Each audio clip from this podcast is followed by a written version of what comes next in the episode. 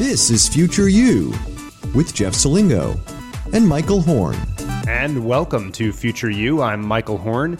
Uh, not joined at the moment by my colleague Jeff Selingo. He's out on assignment for his latest book, but he'll be uh, with us a little bit later in this episode. But really excited uh, for the, this episode and the conversation we're about to have with Jason Delisle, a uh, resident fellow at American Enterprise Institute, a staple uh, in the Washington, D.C. area. And Jason has really carved out a strong voice over the last couple years there on thinking about higher education financing, student loans, and other topics that are of hot debate in the media and actually get airtime uh, across a lot of platforms. And Jason, uh, welcome to Future You. Thanks for having me. So I want to start uh, with how you got into this crazy space of higher education. You worked on Capitol Hill. You had an expert in budgeting, I, I, believe, but that doesn't necessarily cry out higher education. So how did you sort of get into this world to begin with? Yeah, I mean, it started with just a general interest in public policy, and that's how I ended up working on Capitol Hill. Um, and I was working for um, Congressman Tom Petri, uh, who was very senior on the Education Committee and he um, had this interest in, um, in, in, student loans.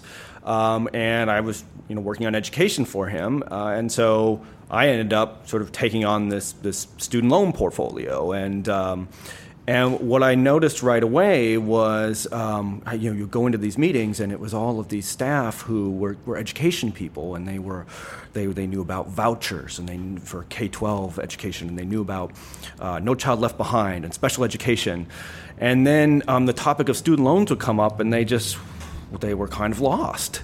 Uh, and I would uh, really sort of watch the student loan companies come in then and just sort of run roughshod over them. Interesting. And I thought, hey, here's an opportunity. Um, I'm interested in this topic, and, and, and here's a place where I think there's, there's you know, room for a lot more thinking. So you've uh, delved into that deeply then over the last several years, first at New America Foundation after you left Capitol Hill, and then with, with AEI. And you've written recently a, a, lot about how we think about student loan default rates and, and that conversation because we hear a lot about that in the news. And it's often a way to judge programs. And I'd love it if you just step back and break down when a student goes into default on their loans, what does that actually mean? And what do we know about what happens to them afterward? Yeah. Uh, so defaulting on the loan is not making payments. Um, and you know, in very technical terms, the federal government, these are on federal student loans, uh, it's not making a payment for something like 270 days. Um, and so you know, you've gone a long time without making an on time payment. Um, and at that point, uh, or a little bit thereafter, um, a, a, bunch of things start to kick in, right? Where the, the Department of Education takes the loan and they assign it to a collection agency um, that tries to recover the money from you. Um, but it, you know, it turns out that you know this is just sort of described, um, you know, in, in, the media and even among policymakers as this sort of catastrophic, um, sort of terminal status of the loan, right? The, um, but you know, what, what, we looked at is we wanted to figure out, well, it's a government program, so there's a bunch of policies and there's a bunch of things that are supposed to happen after somebody defaults, and, and what are those and what do they look like? Um, so we got our hands on some data to do that. We also did a lot of interviews, um, and it turns out um, that uh, you know a, a, large share of the loans after they default end up being repaid. Um, something like, how, like what percentage? Yeah, something about like you know within a few years after default, within about five years after the default point, about thirty percent are fully paid off. Wow. Yeah, and so you know one of the things here is that. You know, what people sort of come to realize, the, at least in the policy world over the past few years, is that uh, the, the defaults on federal student loans are actually f- relatively low balances $3,000, $4,000, $5,000. And so then you can start to sort of see how, oh, well, I can see how somebody then could go on to pay that after defaulting, right? And that's you know, and that and that is that is what we see now. It's not exactly, it's not always a pretty sort of repayment process at that point, right? The federal government um, can have your wages garnished, uh, and they'll seize your tax refund um, if you're in default on your loan. But when they're doing those two things, um, we see in the data it looks like that people are sort of paying down these loans fairly quickly after they've defaulted. And we, did you do interviews with actual students in those circumstances to figure out what their impact on their lives might be during that? Yeah, uh, we, we didn't. Um, I've done, I, and, and, actually, sort of the idea for this work came out of some focus group work that I did when I was at New America in 2015 in a paper called Why Student Loans Are Different um, we went around the country and hired a firm to do focus groups where we, where we asked this sort of thing, like what is it like to default on your loan and why aren't you paying? Um, and so this sort of motivated it where what we were hearing from people was, you you know, just, just a lot of different kinds of descriptions. It wasn't necessarily the sort of um, catastrophic kinds of um, life events that, that we sometimes associate with a, with a student loan default. So, is there a better way to think about policy than in terms of judging whether a program, let's, let's turn down to the higher education programs, is a good program or not? Because right now, the, the, the storyline is often, well, that's a often it's a for-profit university in the storyline and they have such and such default rate therefore it must be a bad program is there a better way to think about uh, from a policy perspective and measures perspective whether a program is good or bad yeah i mean i, I think what lo- why we've really focused on loans as the sort of proxy for quality and affordability um, is, is because it's, it's also, you know, I mean, it is a proxy for those things, but it's not exactly those things, right? And what we really are after uh, in the sort of using loans as default is we want to know how much did you pay and how much are you earning and do those things work out right? Are you are you earning enough to justify what you paid for the education? Uh, and the loan is and sort of absent that information mm-hmm. right which is which is all which is actually until fairly recently which is an interesting story ha- has been absent. And so when policymakers in the early 90s said well we need some measure I said well why don't we look at loans? That's the closest we can get to how much did you pay how and, much and tell, tell our audience why that was the closest that they could get at that time. So it's the closest they could get inside that just really you know the the idea and the practicality of collecting information on what students were paying and what they were earning uh, for various programs and credentials was just sort of you know really not even thing somebody could have thought of to do at that time. It wasn't really on anybody's radar screen. And i don't even know if practically speaking it, it could have been done in anything like uh, you know in a timely manner. Interesting. So stepping back it, it sounds like from your perspective better measures would be uh, everything from return on investment or is your salary such pre and post uh, that it justifies whatever the cost of the program was? And secondly dollars paid down over the life of the loan. Is that is that an accurate re- reflection of where you are? I mean it is but also like you know in, in, part of this discussion right the, the loan like we all we just sort of reach for the loan as the as the way to measure stuff thing. right? yeah. Uh, what's amazing though is that most of the money is in grants. And that's just sort of nobody it's interesting right? Like nobody from a policy point so we're talking about like protecting taxpayers. That's some of the motivation here right? Some of it is protecting consumers some of it's protecting taxpayers. It's sometimes very slippery which one it is we're doing. Sure. Um, but uh, you know if we're protecting taxpayers and and also to a certain extent consumers like we should care about grants too. But then you know I sort of say well then really but let's just let's just call it what it is which is how much did you pay? Yeah. Right? and how much did somebody else pay in, in that case. And so I think you know that's what that's what we're looking for. Um, and I think loans have been this just this they started out as a proxy uh, and they've become the thing just because they've they've been part of the policy and the conversation for so long. And I really think we do need to like get away from that. Yeah, no, that's helpful. So let's start to segue on that conversation because you've written a lot about how high default rates don't and and and sort of these other more comprehensive measures don't just affect for profit institutions, mm-hmm. public community colleges, and things like that are, are, equally, if not in some cases more, guilty of these sorts of things as well. How, how do we, how do you start to enlarge that conversation then, and, and, and think about how we should uh, uh, judge these rates, if you will? Yeah, I mean, I, I, I, mean, this is one of the things I've just sort of noticed in watching this debate around, you know, what I sort of call the like the the accountability, transparency agenda in, mm-hmm. in higher ed, especially in, in federal higher ed. Um, and it, you know, it's it's very um, the agenda is sort of um, if it were a person, it would be very coy about low and bad performance on loans at community colleges, right? It just sort of would look the other way or, or maybe blush a little bit, right? Um, and, and I think that's, you know, but, but what we're seeing, you know, when we look at, at the data and we try to sort of expose this is that the, the loan repayment rates at, at community colleges or even open enrollment um, public universities. Like UMUC in, like, in Maryland. That's yep. right. And even in, in graduate schools, um, you know, the, the loan repayment rates and the default rates look quite similar if you're comparing apples to apples with for-profit colleges. Um, the, the difference, though, is that the, the, um, the, the share of the students who are taking out loans is lower at community colleges, and people people will sort of reflexively point this out whenever I make this whenever I make this argument. They say, "Oh, well, a smaller share uh, of students borrow there," and I to which I always say, "Well, so what?" Fair, fair, fair, enough. So Uh, is is the other part of your argument that they also are getting a lot more subsidy, whereas the for profits are not? Is that is that where you're going on some of this and thinking about the ROI not just to the individual but to society? Well, I, I mean, there's yeah, and I have sort of I, have done a paper on that, um, which we which we call uh, uh, which we titled. Um, measuring value or measuring subsidy, right? Mm-hmm. Which is if you um, if you subsidize something enough to the consumer, it will look like uh, it'll look like a great deal, right? Sort of the sort of the argument of if you give me a big enough subsidy, I will put a windmill where there's no wind, right? You can sort of hide the fact that there's not a lot of value here by overly subsidizing it, right? So,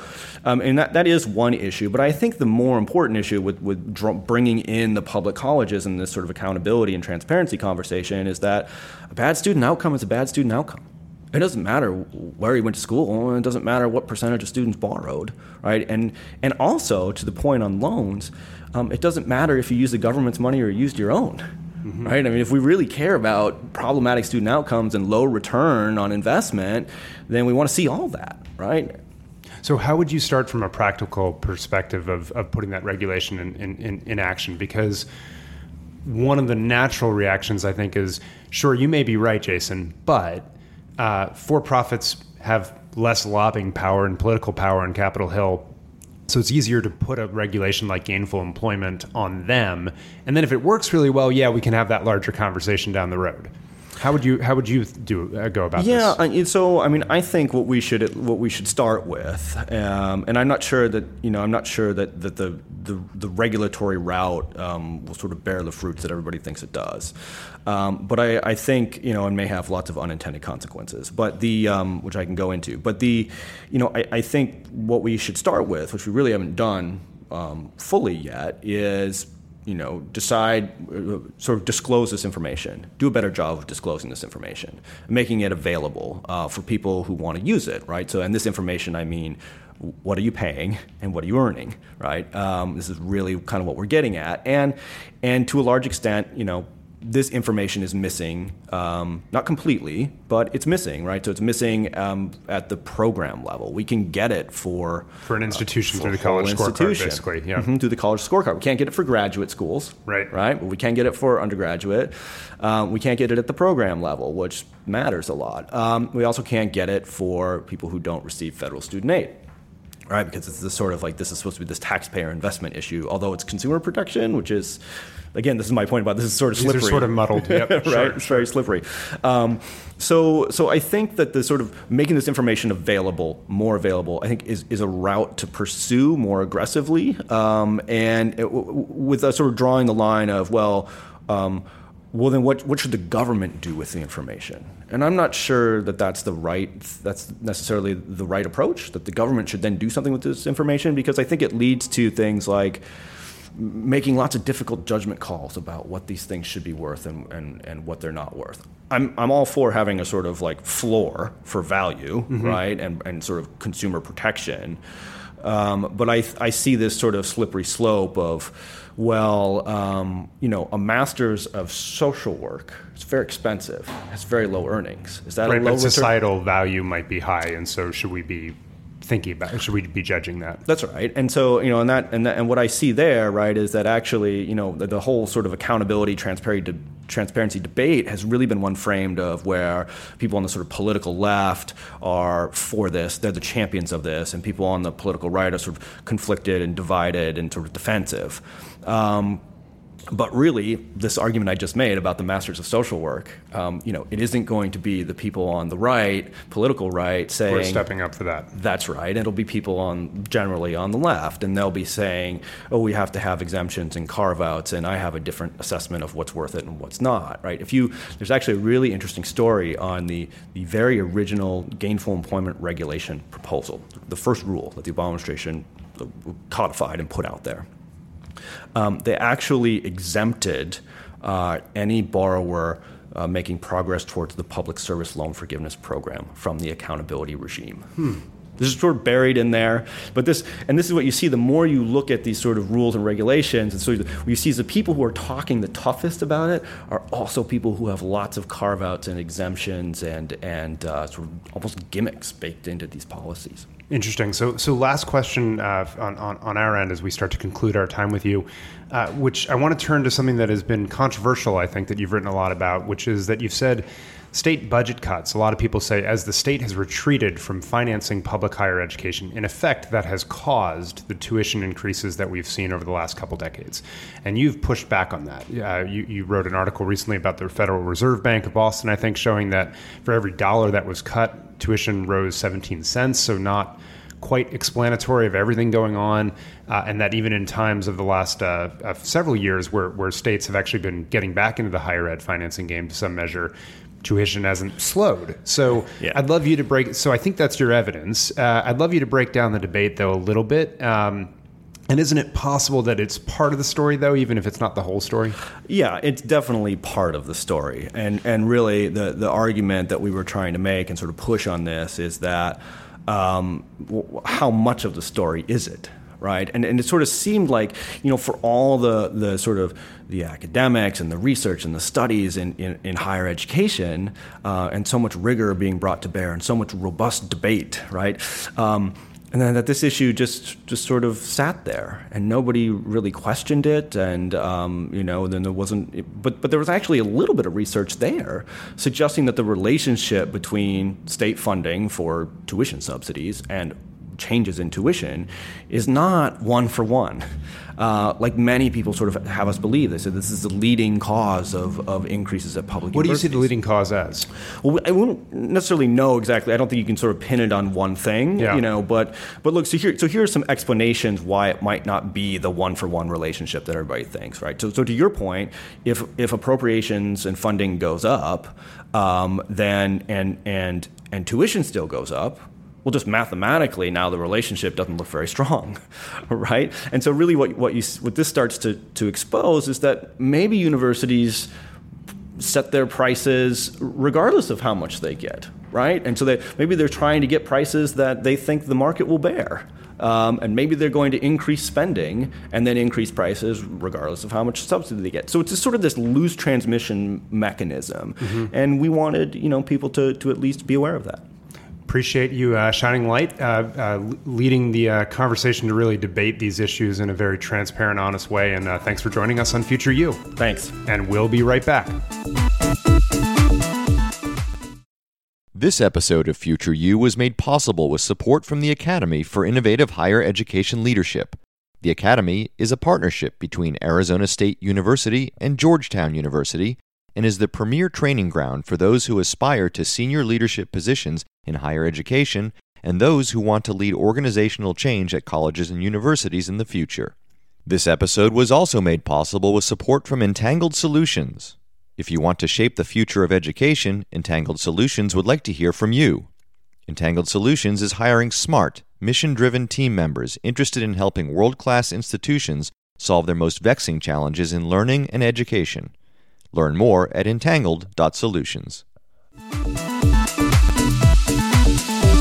And welcome back to Future You. I'm Michael Horn, and now joined by the uh, the Jeff Selingo, uh, back from uh, reporting on your forthcoming book on the college admissions process. Welcome, Jeff. Thank you. I was uh, visiting some high school students uh, this morning uh, while you were interviewing Jason. So sorry to have missed that, but it, it's great to be back here. No worries. Jason and I had a very wonky but important conversation, I would say, on a, on a number of topics around student financing and, and higher education financing. And the one that I thought we'd start with was we talked a lot about how he said default rates are what we default to as the measure of success, particularly for, say, for profit programs and things like that.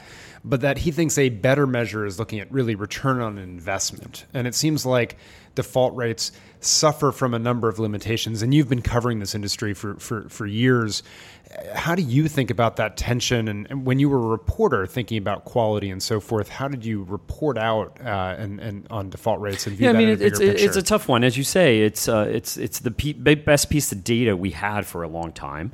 Um, but uh, default rates only measure a, a moment in time, right right after graduation, while students are in repayment mode. There's a lot of ways that colleges, particularly, can can manage defaults to keep their default rates down, and, and, and there's been a lot of reporting on that. And finally, it affects only people who take on loans. Uh, so those tend to be uh, institutions where a lot of more lower income students enroll. So I don't think it's a great measure. We now have better measures, and in more than a dozen states, you know, we're starting to track through unemployment insurance information. We're starting to track, and we're able to track uh, how much students make uh, based on program, and then we could track it back to program and institution. So we st- are starting to have better measures of labor market outcomes, which I think is a much better measure of ROI. I mean, it's clear that ROI is here. I think when when this whole discussion started, probably five six years ago, uh, there was a big pushback from higher education. We shouldn't measure degrees by ROI, but I think most most academics have come to the conclusion that given their rising cost of college, that this is here to stay, and the fact, and we mentioned this on one of the earlier shows in this new season, Michael, uh, given your book, is that you know most students now go to college to get a better job, whether they're 18 years old or whether they're 50 years old, and so this has to be a way to measure this, and, and default rates I don't think work anymore. Yeah, and I'm, my take on it was, of course, from an entangled perspective, where we helped develop the Education Quality Assurance Standards Board, and we came up with standards around learning outcomes, uh, how you measure completion rates, how you measure placement rates into jobs or further higher education, how you measure return on investment, so the salary growth over the cost of the program, both to the individual and society. Right. So you look at both of those, and then thinking about learner satisfaction after they've left the program, not a net promoter score, which I think is a little empty. Yeah, but all this, of course, requires data, right? Yes. And so one of the reasons we don't have this at the federal level is because that in a previous iteration of the Higher Education Act, uh, the, the uh, national, yep. yeah, the National Association of uh, Independent Colleges, the private colleges, really fought the idea of a um, of a of a student unit record, um, which would enable us to follow students after graduation and and know what their labor market outcomes are. But we now have better data on this thanks to the college scorecard. Uh, we, we know a little bit about um, labor market outcomes of, of students and what they're making. Uh, and there was an announcement uh, uh recently at an Education Writers Association when uh, where Mark Schneider, uh, who does statistics for the government, and Diane Auer Jones, both men, who's with the Education Department, both mentioned that the next iteration of the college scorecard are going to include certificates um, as well as master's and professional degrees um, in terms of their market outcomes, right? So it's not only people who are uh, pursuing associate degrees or, or bachelor's degrees, but also people now at these other ends of the spectrum in higher education who can look at what is my ROI of this um, program? And so they're getting closer to the individual program level, but it'll still be aggregated by degree. It sounds like it. Do, it does sound like that. They didn't have much information on this, but they, but it did sound like this. But I guess the other question then is, uh, and and I think Jason talked about this during the conversation, is that will students use this? Yeah, and, and, you know, Jason's clear perspective was government beware, do not regulate befitting He's, someone in AEI, AI right. uh, you know, that there will be unintended consequences, which I thought he raised some good points about, that we might not choose to invest in a social work program because of the ROI uh, in terms of what we pay social workers, but the societal impact may still actually be very important, and we want to subsidize those sorts of programs. Uh, and so, how far down the road do we go? What which I is an academic, which has been you know the argument of many academics totally, to, up totally. to this point. And, and, what I didn't push him on, uh, but I'd love your take on, uh, is that from my read just data transparency on its own doesn't necessarily work. And we've seen a lot of evidence that maybe it helps the most advantaged students that have the capacity to absorb and, and, assimilate that information and make decisions.